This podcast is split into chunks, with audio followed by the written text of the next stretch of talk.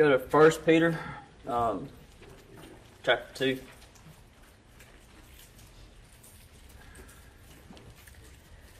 It'd be verses one through three. Um, it says, "Therefore, laying aside all malice, all deceit, hypocrisy, hypocrisy, envy, and all evil speaking, as newborn babies, desire the pure milk of the word." That you may grow thereby. If indeed you have tasted, the Lord is gracious. If you think about those verses, um, think about how it says newborn babes desire the pure milk of the word. Well, a newborn baby, he desires to be with his mama. He desires to be fed. He'll let you know he'll be fed. He'll let you know when he's hungry too. With that, we gotta be like those babies. We gotta be desiring the word of God and being close to Him as that baby would be with mother. Mm-hmm. And whereas says that you may grow thereby. Well, when that baby is with mother, he's getting fed he's going to grow more than a baby that's not with his mother. If you indeed have tasted that the Lord is gracious, the Lord is gracious because He chose to He chose us first, and He He's a He's like a mother. A mother's gracious to her baby because she would do anything for it, help it, that's how the Lord is. He will do anything, whatever we need. I mean, He died for us. He'll give us anything that we need mm. to here on earth. So we don't have to worry about it. And that's how a mother is with her child. She tries to keep all worry away from her child. So that child don't have to worry about nothing else in life until he gets old enough to fend for his own. But even though when we grow up, the Lord, He's still going to care for us. Mm-hmm. I mean, He's the perfect parent. Mm-hmm. He is. And that's what I got out these little verses. so um, it's it's amazing that how everything is connected, even parenthood and stuff like that, is connected to the Lord. Because He sets a perfect example for everything here on, on earth.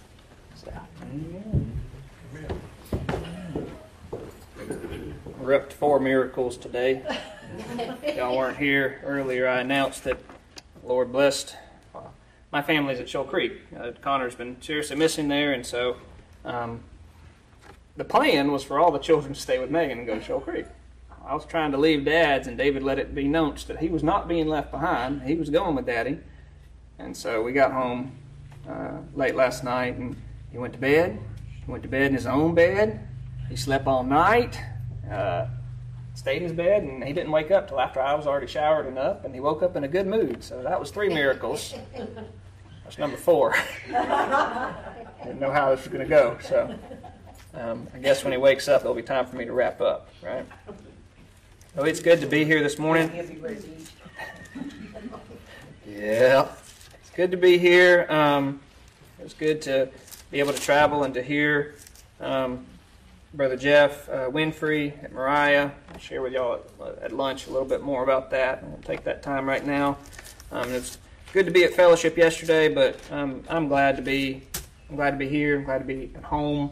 Um, and though there's just a few of us today, I know there are folks who are sick and traveling. Um, man, what a sweet time to come and sing praises. It didn't. I'm it didn't sound, you know, you get a can and you kind of get a marble in there and shatter it around when you just got like one person. It didn't sound like that at all. It was some sweet singing. So thank y'all um, to leading their songs and um, thank the Lord is blessed. Um, I'm going to try and pray. I don't have um, a Paul from prayer from Paul this morning. I'm just going to jump right into James. I'd just like to pray one more time. Our great Heavenly Father, Lord, thank you. Thank you for allowing us to be here this morning. Thank you for allowing little David to fall asleep on the bench when it's time for me to come preach. Lord, you're merciful to us in so many ways, and we don't recognize it. And Lord, I just pray that you would be glorified by all that we do today. I pray that you would bless those who are here and listening, Lord, that you would give them hearts and minds ready to receive your word. I pray that you would be with me, that I would have an, a tongue ready to deliver your word in truth, and that in all things you would be magnified, and that uh, I would be made small, and that uh, your sheep would be fed and edified, and they would grow thereby. Lord, I pray that you would grow this body. Um, whether that's in numbers, more importantly, I pray that you would grow them in grace, grow them in knowledge, grow them in truth. Give them that sincere word, a desire for the sincere word. Lord, you know as Brother Zach has mentioned, the, the, the great urgency that a little baby has for his mother's milk. Lord, let us have that urgency and fervor and just strong desire for your word and let us grow. Father, we have tasted that you're gracious, and that's why we're here. And Lord, help us to lay aside all those other things that, that uh, are carnal and afflicted and that just uh, that will afflict our righteous souls, Lord, when we continue to get into those things. I pray that you would give us courage to lay them down and to chase after you with great zeal. Pray that you bless the rest of this time and all that we say. It's in Jesus' name I pray. Amen. Amen. Have your Bibles, please turn to James.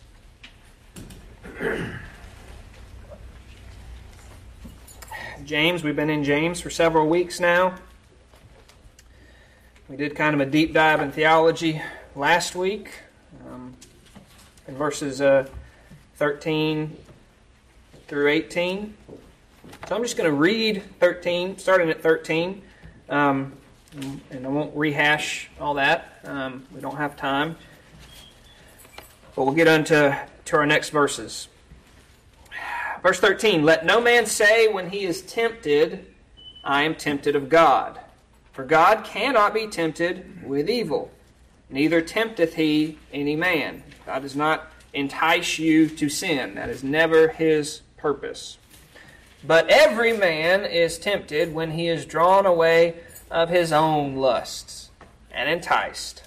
Then, when lust hath conceived, it bringeth forth sin. And sin, when it is finished, bringeth forth death.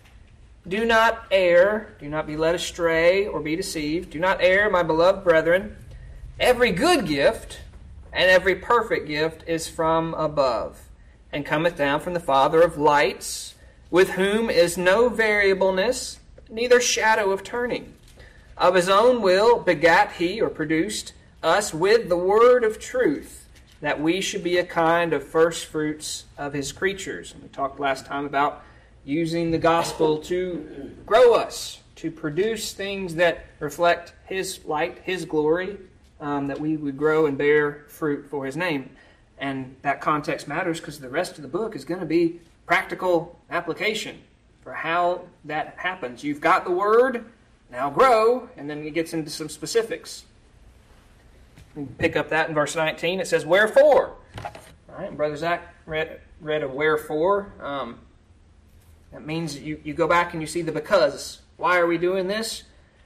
Because of the good gifts that He's given us. The most perfect gift is His Son and His love for us, that free gift. Because of all those things, and now that He has produced us um, and He has made us um, to be born again by His own uh, Holy Spirit. Now He is growing us with His truth. Wherefore, because of that, my beloved brethren, if you want to something just to keep you entertained for a moment, next time you read through James, count up the number of times he says brethren or my beloved brethren. Right? He is constantly reaffirming that he the things that he says are going to be hard truths. But he's saying them out of love, and he is reminding them, I love you. You are my brothers in Christ, my beloved brethren. Wherefore, my beloved brethren, let every man be swift to hear, slow to speak, slow to wrath. For, cause, for the wrath of man worketh not the righteousness of God. Okay? I'm sure y'all all heard sermons on these verses before. Right? And often we look at it just in the context of personal conflict, right? You're kind of agitated with somebody, well, if you just keep your mouth shut and you listen more and you don't go, don't get angry so fast, you'll kind of be okay. And that's true. That's this is very sound, practical, godly advice for any scenario.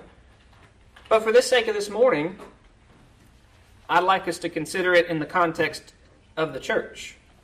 Okay?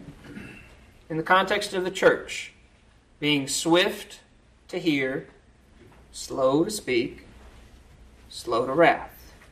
I mean, he's writing to his beloved brethren, right? This is writing to the brethren who are going through trials and afflictions for their love for Christ. And so I think that makes sense to consider it within that context. All right, so swift. Look up that word swift. It means what you think it is fleet, prompt. It also means ready. Are you ready to hear? How often do we come to church and we are not ready to hear? We've got everything else on our mind. We've got uh, sleep in our eyes because we didn't get enough rest the night before. He did. this is a miracle.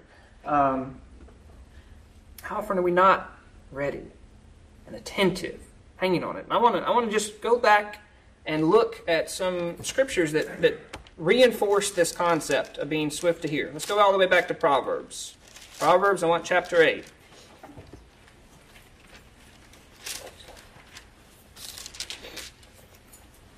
The importance of listening and hearing.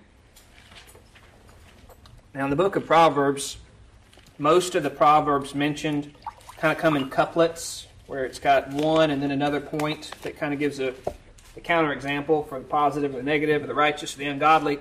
Chapter 8 is a little bit different. There's a full theme in chapter 8 that is talking about wisdom. And the verse, first verse is, you know, starts with, Doth not wisdom cry, and understanding put forth her voice? She standeth at the top of the high places, by the way of the places in the path. She crieth. So, what you're going to be reading for the rest of chapter 8 are those cries of wisdom. It's as if wisdom is a person and she's able to speak. All right? And so, when you get all the way down to verse 33, wisdom is saying here, hear instruction and be wise. Refuse it not. Okay? The admonition is to hear, to hear wisdom, to know what you're listening to, because we want to be hearing things that are good. We want to be seeking out godly sources of wisdom, right? And when we find them, we need to be able to hear instruction. Now, the word instruction implies that we don't know it all, right? If we think we know it all, we're really not ready to listen, right? We're lifted up in the pride in ourselves of, you know, I'm, I'm the teacher. I don't, I don't need you. I mean, right? And sometimes we can close off conversations with people of, well, you don't know my situation, and therefore you cannot give me any instruction. Or you're younger than me, or you're older than me, or you're not, whatever, right? We make these assumptions and we foreclose, we shut down our ears. They can still be talking, and we cannot be listening. Y'all ever done that? Or you've seen that happen when you're talking to someone and you can just see the, the glaze go over their eyes? Right? Hear instruction and be wise. Refuse it not. Okay? Let's go forward a little bit, just a little bit, to Ecclesiastes. Ecclesiastes chapter 5. Again, this is context of this particular passage is in the house of God itself. Ecclesiastes chapter 5 says, Keep thy foot when thou goest into the house of God, and be more ready to hear than to give the sacrifice of fools for they consider not that they do evil. That's kind of a loaded verse. That expression of keep thy foot, we don't use that um, expression very often, but the idea is that when you have a stable footing, you're less likely to slip and fall on your face, right? Less likely to backslide, you're less likely to make mistakes. Um, there's many request within the, the book of Psalms when David or whoever the psalmist is, is is praying that the Lord would keep him from having his feet slip. And so there is a a conscious decision, a, a mental um, fervor or intentionality. That's what I'm going to be intentional. When you come into the house, I'm coming with a purpose, and I'm coming ready to hear and to hear instruction and that I'm, I'm ready to receive it, that I may be wise, that I may grow in grace, like Brother Zach said, that we need to hear the word and grow thereby. I'm more ready to hear than to give the sacrifice of fools. There were many people who came to the temple and gave their sacrifices. They didn't know why. They didn't care. They didn't care if it was pleasing to God or whatever. They were just going through the motions, right? I'm not interested in any of y'all going through the motions, right? If we have a tally list and we've got, oh, perfect attendance today, Okay. But were you here for the right reasons? Are you here to learn? Are you here to, to be convicted, to be challenged, to be um, grow? Right? Growing's painful. You know, I have little kids. You know the growing pains. I, sometimes it's about impossible to get them to stop crying. I'm glad they're not here at the moment. Because it can be hours of growing pains, and, and you can try and talk to them at that moment of, well, you're going to enjoy being taller. I don't really care about that right now, Dad. Right? I just want the pain to stop. Well, it's going to be good for you in the long run. I really don't care about that, Dad. Right? A warm washcloth. That's about the only thing we found that kind of is a panacea. It doesn't really help, but it gives them something to think about. Um, but growing, growing's not comfortable. You're not here to be comfortable. Okay? The world will make you comfortable and content in vile sins. That's not why we're here. Okay? So keep thy foot when thou goest from the house of the rod, and be more ready to hear than to give the sacrifice of fools. So don't just go through the motions, but come ready to hear. Swift to hear, prompt, fleet, right? Let's go forward to uh, Luke. Let's look at an example in Jesus' ministry about the way that people were listening to him. Luke chapter 19. We start about verse 46. Uh, 45. Jesus went into the temple and began to cast out them that sold therein, them and them that bought. So there's people who were buying and selling goods within the temple itself. They're, they're making the merchandise out of the business of doing sacrifices. He cast them all out, and he said unto them, It is written, My house is the house of prayer, but ye have made it into a den of thieves. And he taught daily in the temple, the temple after he cast them out. But the chief priests and the scribes and the chief of the people sought to destroy him, and could not find what they might do. Why couldn't they destroy them? For all the people were very attentive to hear him. Attentive, that literally means to, to be hanging on the lips of the speaker. That's how attentive they were. They were they couldn't find an opportunity to conveniently, you know, stick a knife into him because all the people are around him and they're listening so closely and wanting and desiring to learn, to be instructed and be and to, to hear this great thing. Right? They were very attentive. All right? Go a little bit farther over into Acts chapter 10. Remember that centurion Cornelius? He was the Gentile that sent for Peter. You know, Peter was up on the housetop and he had the the sheep come down and you know kill Peter, eat. And he says, "Not so, Lord. Nothing unclean has gone into my mouth." And does it three times. And the Lord's teaching him that it's okay to go preach to the Gentiles. And so he goes. And when they get there, what Cornelius says in Acts chapter ten and verse thirty-three. 1033 Immediately therefore I sent for thee, as Cornelius speaking, and thou hast done well that thou art come. Now therefore are we all here, present before God, to hear all the things that are commanded thee of God. He had had a vision from an angel. You know what the angel said? Go call for that man so that you can hear the things from God. Like it's it's important being swift and ready to hear. How about Acts chapter 17? Acts chapter 17, Paul is going, um, he's left uh, Thessalonica, right? He went down the road to Berea. These, this is Acts 17, verse 11. These were more noble, the Jews, um, than those in Thessalonica. So the, no, the Jews in Berea were more noble in that they received the word, the preached word from Paul, with all readiness of mind and searched the scripture daily whether those things were so. All right, so Put yourself in the position of these Jews. They'd grown up their whole life, and all they had was the Old Testament, right? They'd had the law, they had the tradition, they had, you know, what the rabbis had taught it. They had all that.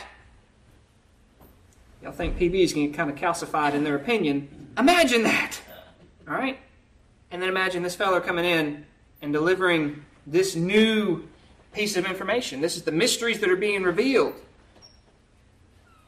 Now, they could have acted like the previous users said, This does not comport with what we have already heard. We hereby reject it. Go away. And that's what the previous Jews had done, right, in, in Thessalonica. But what they did was they received it, they were quick to listen, and then they checked it out. Right? I'm not I'm not advocating for any of you just to hear whatever somebody says and just accept it. Right? But it is okay to have our preconceived notions challenged. And when they are, you go back to the Word and you see, is this true? It's discerning the more excellent things. It's seeing, you know, those things that are good and excellent. You go check it against Scripture and see if such things are so. And the good things that are so, keep it. The things that aren't, let it go. But they didn't automatically close their ears down and shut them down because it was something different than what they had heard. We all have blind spots. Blind spots where our doctrine is incomplete or murky or just wrong. Right? And so we have to be willing to examine those, hear what they're saying, and then go check in Scripture. It's a two part process, right? It's not just, okay, he's up there and he seems kind of believable, I'll just go with him. right? Don't hold me to that standard. Right? I am not your standard. Now, I have to stand before God and give an account for everything that I teach. But for y'all's responsibility, it's hear it, go see it, flesh it out. If it's there, keep it. If it's not, let it go. But the admonition, all that, is being swift to hear. Now, you can think about that in the context of preaching. You can also think that about your relationships with individual members, right? that giving of, of advice and counsel, being willing to hear it, being willing to hear hard truths, being willing to hear exhortation.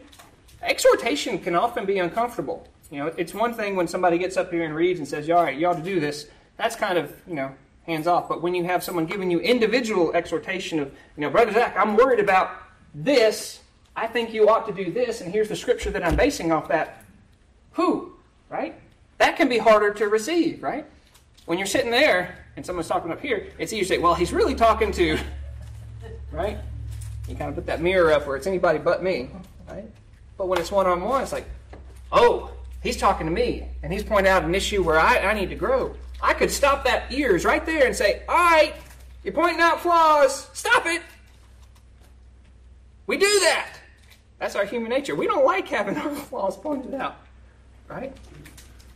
And if we're just pointing them out in other people just to point them out, then that's not good. But if what we're doing is trying to grow the whole body and speaking truth into each other in love because we genuinely love each other and we genuinely want the best for each other, then guess what? We need to keep our ears open up. Long enough to hear what they've got to say and then go check it against Scripture.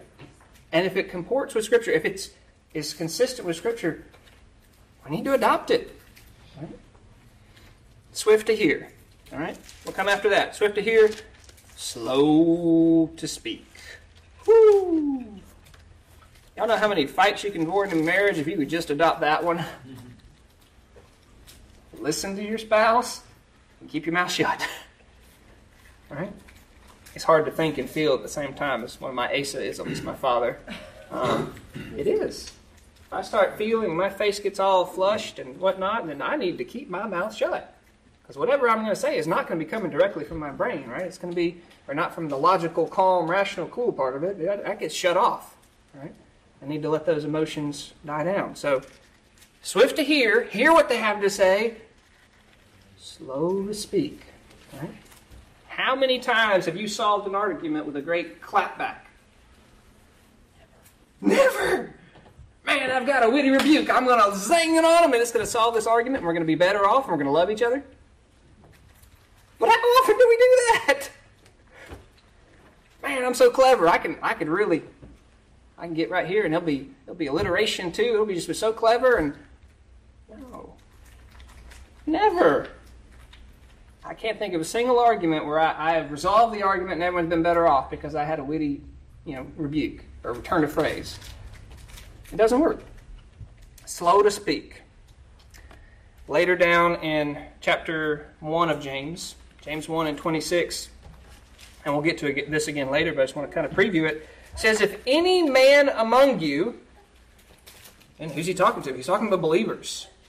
If any man among you seem to be religious, that is someone who's going through the motions of showing piety. They show up at church. They, you know, whatever, right? If there's any among you who seem to be religious and bridleth not his tongue,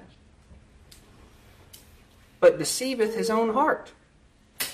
This man's religion is vain. or worthless. Right?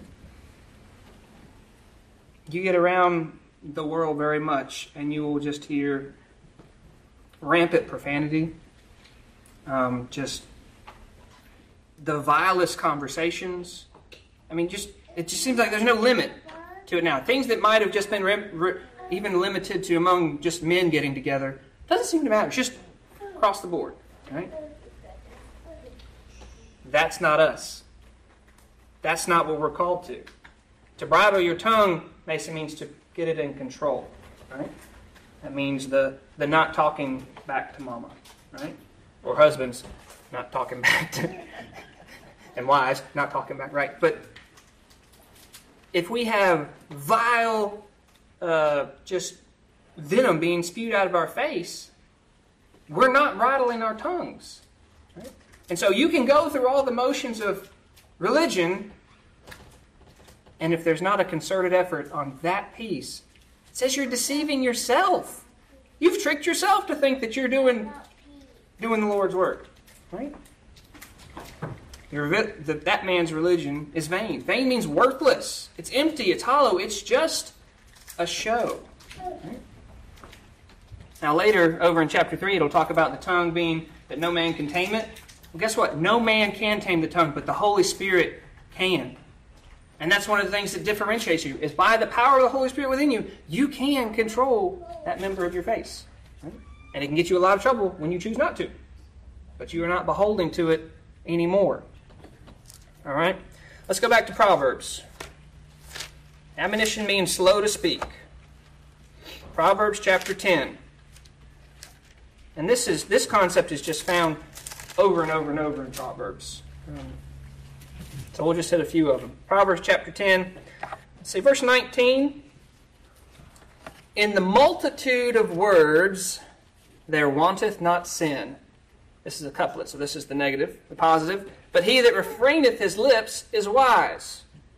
Okay? In the multitude of words there wanteth not sin. What does that mean? It says the more you talk, the greater the odds are you're going to say something that is a sin or sinful or leads somebody to sin that causes someone to offend or stumble. Later in James chapter 3, we'll talk about that. There's a warning about not being, you know, there's a desire among all these folks to be the leaders, to be the masters, to be the teachers. And he says, well, okay, but if you do that, there's a higher standard that you're going to be held to because you can be perfect in all areas of your life, but more often than not, you're going to lead somebody to offend by something you said that was wrong.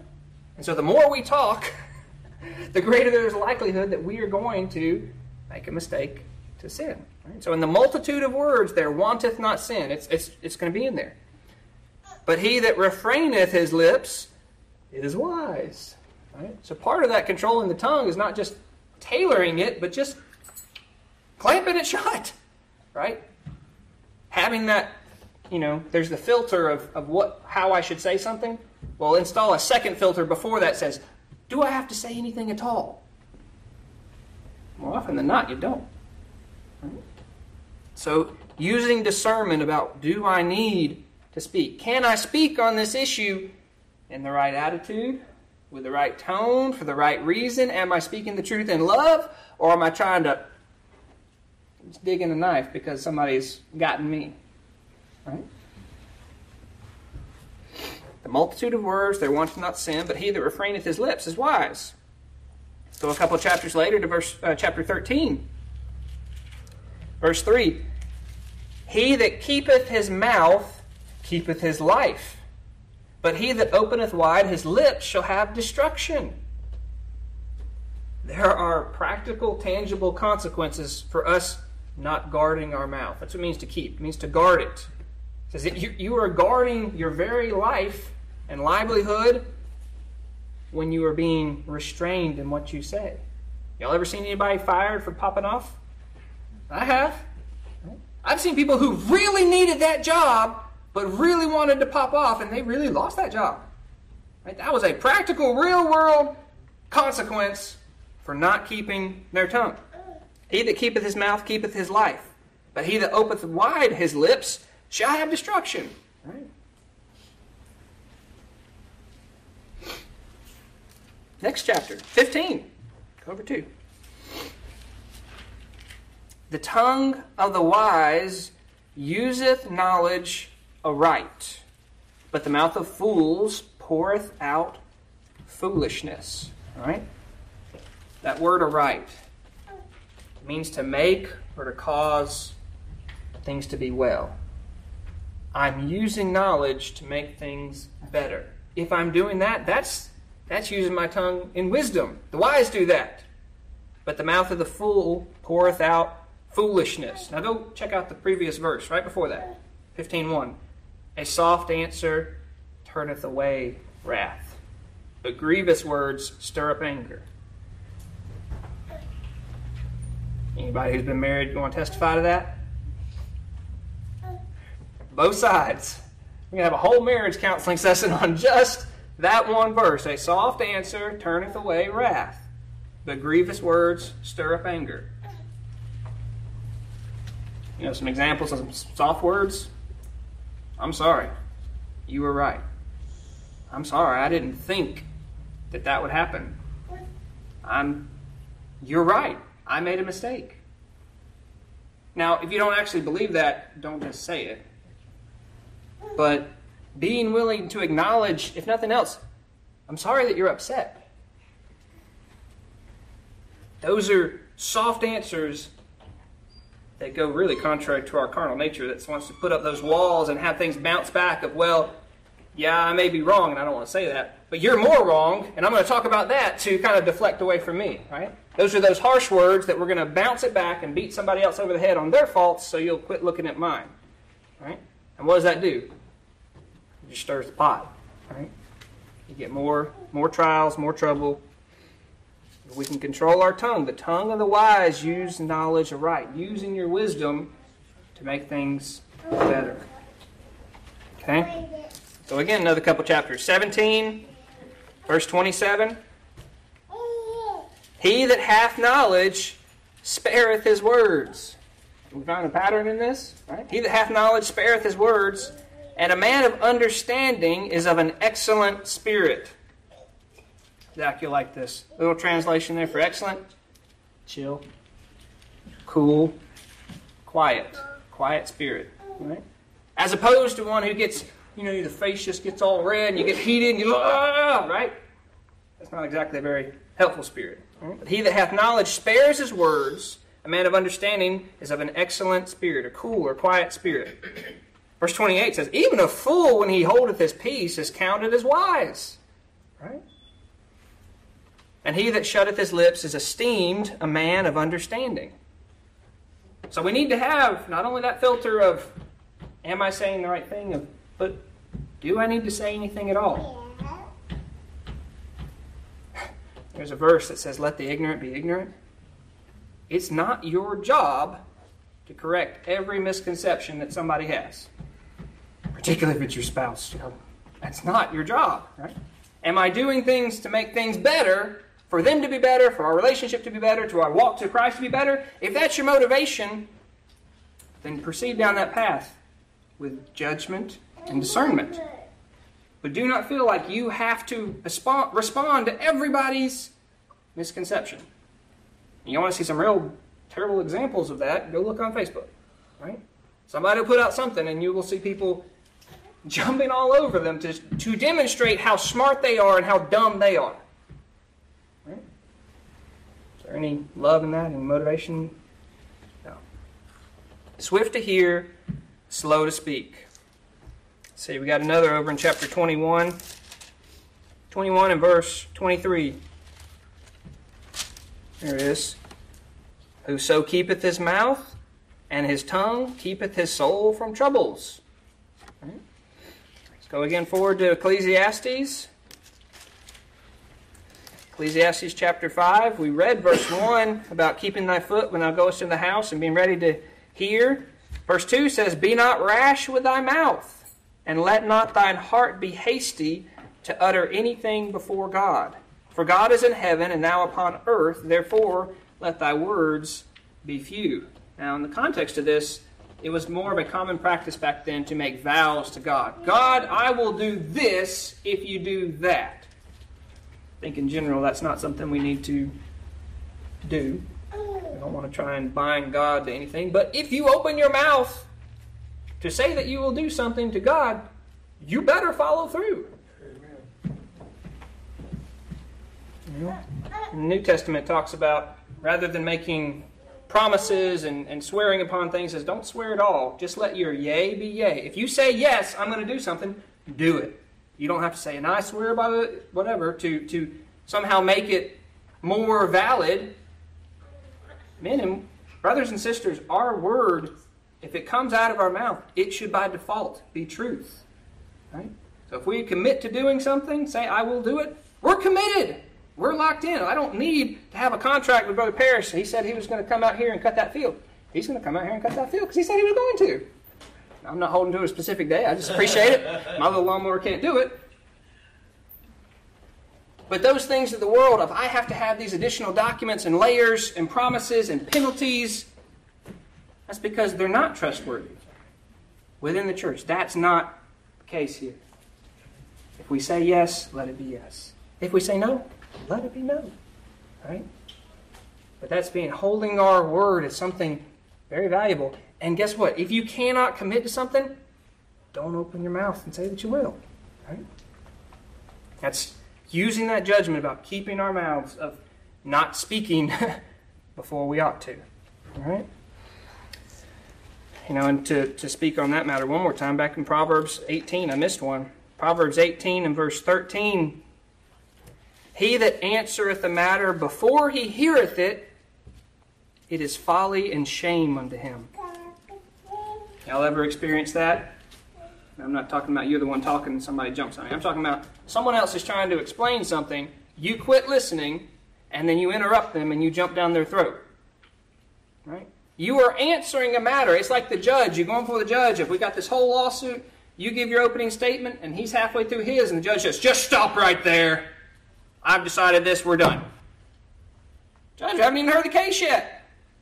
You wouldn't think that was a very righteous judge, right? He's not being fair, he's not being equitable. We do that. We do that.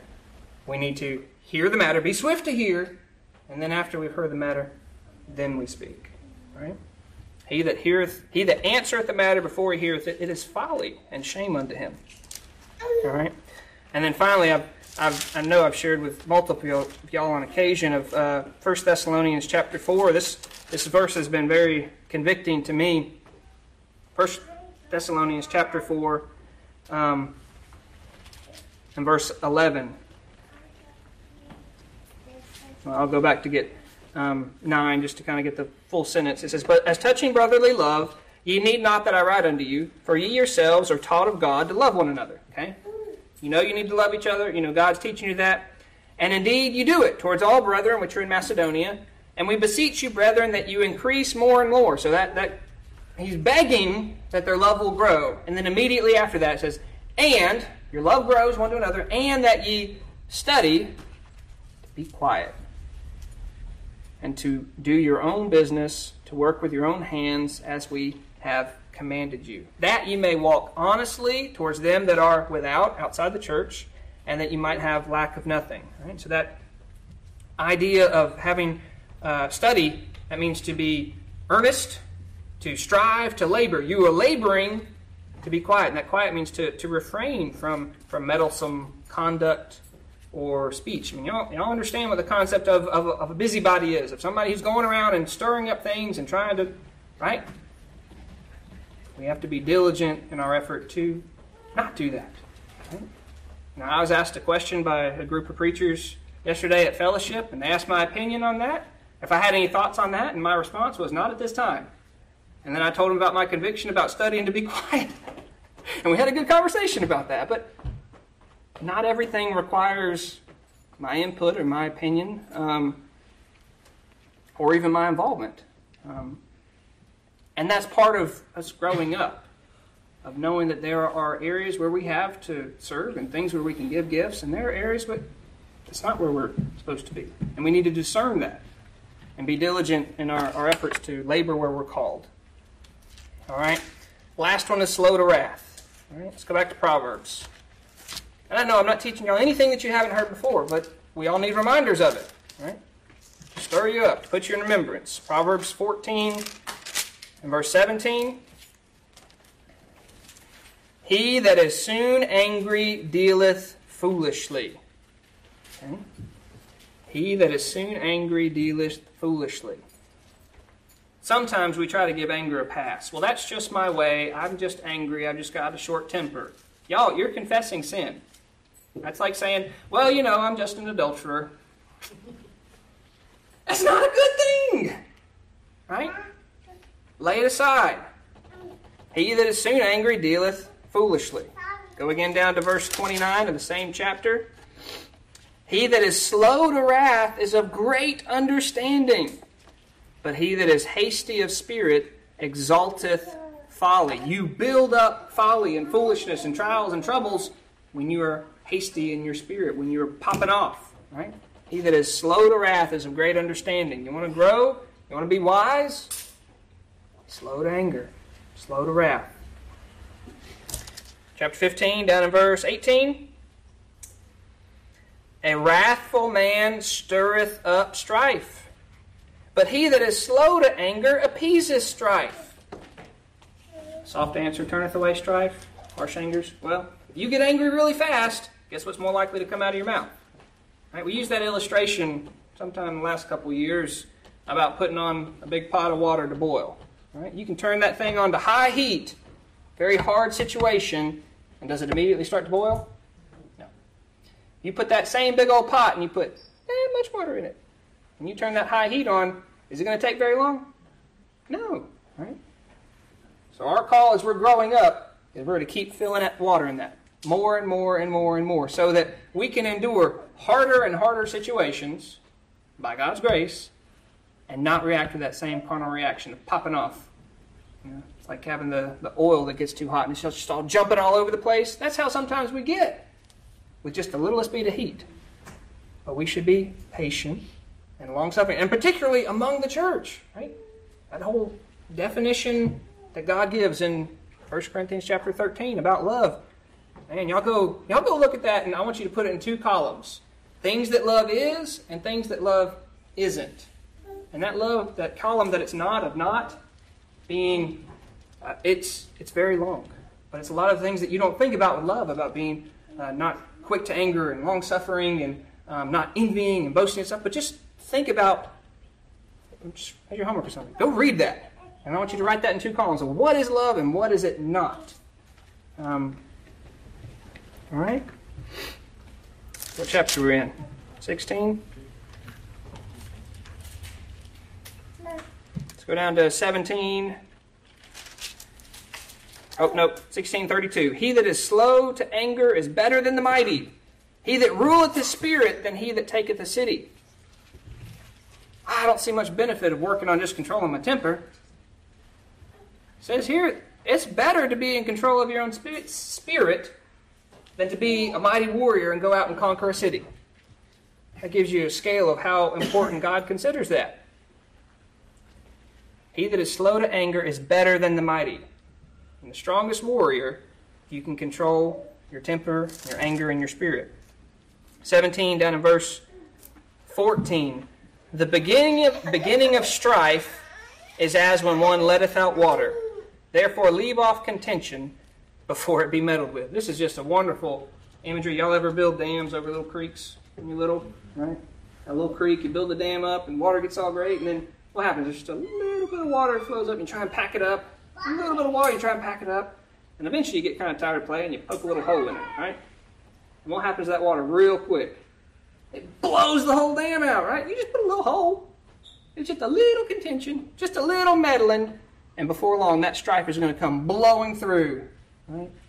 The force of water just will drive it on. That's, that's what the image is teaching you about don't do the little meddling, poking, causing strife. Don't allow just even the littlest bit because the consequences rapidly get worse. Okay? Over 19, 19 and 19. A man of great wrath shall suffer punishment. Ugh. I've got a bad temper. Okay, well, here it says there's something going to happen. A, a, man of great wrath shall suffer punishment. And then talking to those who help him out of that punishment, for if thou deliver him, yea, thou must do it again. A man of great wrath, this is going to be a pattern. He's going to get into trouble over and over again. So if you're going to bail him out, just expect it's going to happen again. Okay? We don't need to be content with having great wrath within our lives. Right? That's something we need to put put to death. Go forward to Ecclesiastes chapter 7. Hmm, not too far. Ecclesiastes 7, verses 8 and 9. Better is the end of a thing than the beginning thereof, and the patient in spirit is better than the proud in spirit. Be not hasty in thy spirit to be angry, for anger resteth in the bosom of fools. Okay? It's better to be of a patient spirit. That's the spirit that God calls us to. That's the one that He has given us. That's the one that we should be working to adopt and mold and use. Not being content to just lay, keep that old portion of the man. Well, I'm going to keep the old man right here, and I'll try and put on the new man everywhere else. Doesn't work that well. Okay? Let's not have our religion be vain. All right, let's go back to James.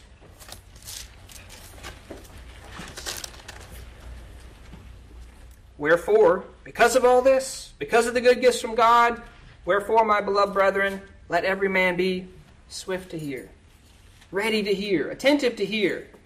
I don't even want to talk to him. Be ready to hear, slow to speak. Well, I got something to say. No. Slow to speak, slow to wrath. If you can listen and not speak and not be angry while someone is talking, you can prevent a lot of conflict a lot of unforced errors, right? Sometimes we get into mistakes just we made a big mistake. Sometimes we compile those mistakes and we didn't need to. Unforced errors, right? Wherefore, my beloved brethren, let everyone be swift to hear, slow to speak, slow to wrath. Verse 20 gives you the why. Why? Why should I be slow to wrath? It says, For the wrath of man worketh not the righteousness of God you getting bent out of shape and full of wrath and anger and vitriol and you know that heat in your collar, you're not working the righteousness of God. Don't confuse yourself that you are. Right? And all this is in the context of the church. Right? These are beloved, beloved, uh, beloved believers. And later he's going to be teaching about those who are trying to make themselves to be the biggest and the best and how that they often are demonstrating that wisdom of the world that's full of envy and pride. And what causes among the people from that is strife and division and bitterness. He's saying that when you're trying to jockey for position or whatever, and you're getting so angry and bent out of shape because somebody doesn't agree with you, guess what? You're not working the righteousness of God. The wrath of man doesn't do that. Right?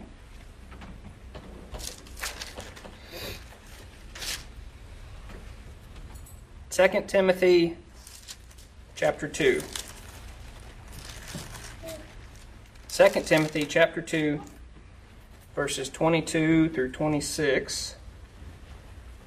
For context, flee also youthful, youthful lusts. Youthful, as in those things that one either you were tempted to do as a younger person or that as a babe in Christ that you're still drawn to. Flee them. Follow righteousness, faith, charity, peace, with them that call on the Lord out of a pure heart. This is a team sport, right? You're, fo- you're, call- you're following those things with the other believers, with them that call on the Lord out of a pure heart, as opposed to an unfeigned, uh, as opposed to a feigned heart, one that's just pretending. But foolish and unlearned questions avoid, knowing that they do gender strifes.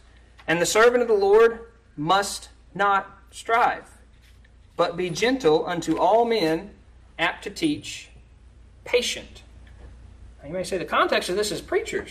Well, it is, but you're all servants of the Lord. The servant of the Lord must not strive. Strive means to, to be angry, to be argumentative, to be quarrelsome. You're not called to that.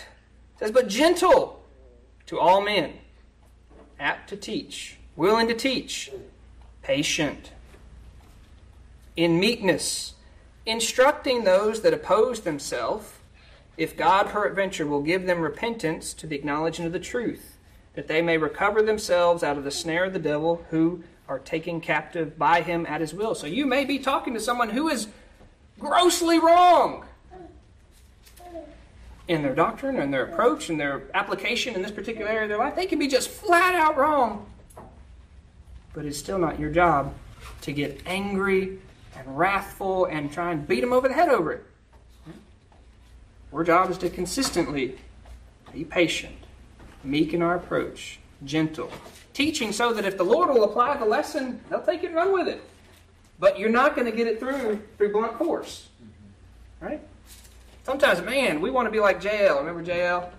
She had the guy come to her tent and he was a bad guy, and so she said, Here, take a rest here. And she took the tent stake and went wham through his head. It's kind of rough. Don't name your daughter Jael, right? Sometimes that's how we want to approach teaching other folks. Well, you're in the wrong. Lay down for a minute. No, that's not the pattern that Christ gave. Right? Gentle, meek, ready to teach. All right? The wrath of man doesn't work the righteousness of God. All right? read that. Make sure I'm reading it just right. For the wrath of man worketh not the righteousness of God. And I'm just going to read through the rest of the chapter just real quickly, to kind of tee up the next ones. For the wrath of man worketh not the righteousness of God. Wherefore, another because, wherefore, lay apart all filthiness, superfluidity, superfluidity of naughtiness. That means the, the superabundance. The, just the, the gross, massive numbers of, of, of unclean things in your life. He said, lay it down, lay it apart. Receive with meekness the engrafted word, which is able to save or deliver your souls. But, as a warning, be ye doers of the word, and not hearers only, deceiving your own selves. Hmm? One who is just a hearer and not a doer, you're deceiving yourself. If you're not, you can sit here and you can even, even be saying amen, but if you don't take it and apply it, you're just, I mean, it's self deception. Say, okay, I'm doing okay. For if any be a hearer of the word and not a doer, he's like a man beholding his natural face in the glass. So looking at a mirror, right? For he beholdeth himself and goeth his way, and straightway he forgetteth what manner of man he was. Because all he knew was what that reflection was, that one time he was looking at it. He doesn't know. But he who looketh into the perfect law of liberty and continueth therein, he being not a forgetful hearer, but a doer of the work, this man shall be blessed in his deed. The doer, his deed will be that work, living in the law of liberty, right? If any man among you seem to be religious and bridleth not his tongue, but, dece- and, but deceiveth his own heart, this man's religion is vain. Pure religion and undefiled before God and the Father is this to visit, means to aid, the fatherless and the widows in their affliction and to keep himself unspotted from the world. Sometimes folks will just focus on the first part of that verse and forget about the second. And keep himself unspotted from the world. Thank y'all for your time and attention. I thank the Lord for an opportunity now.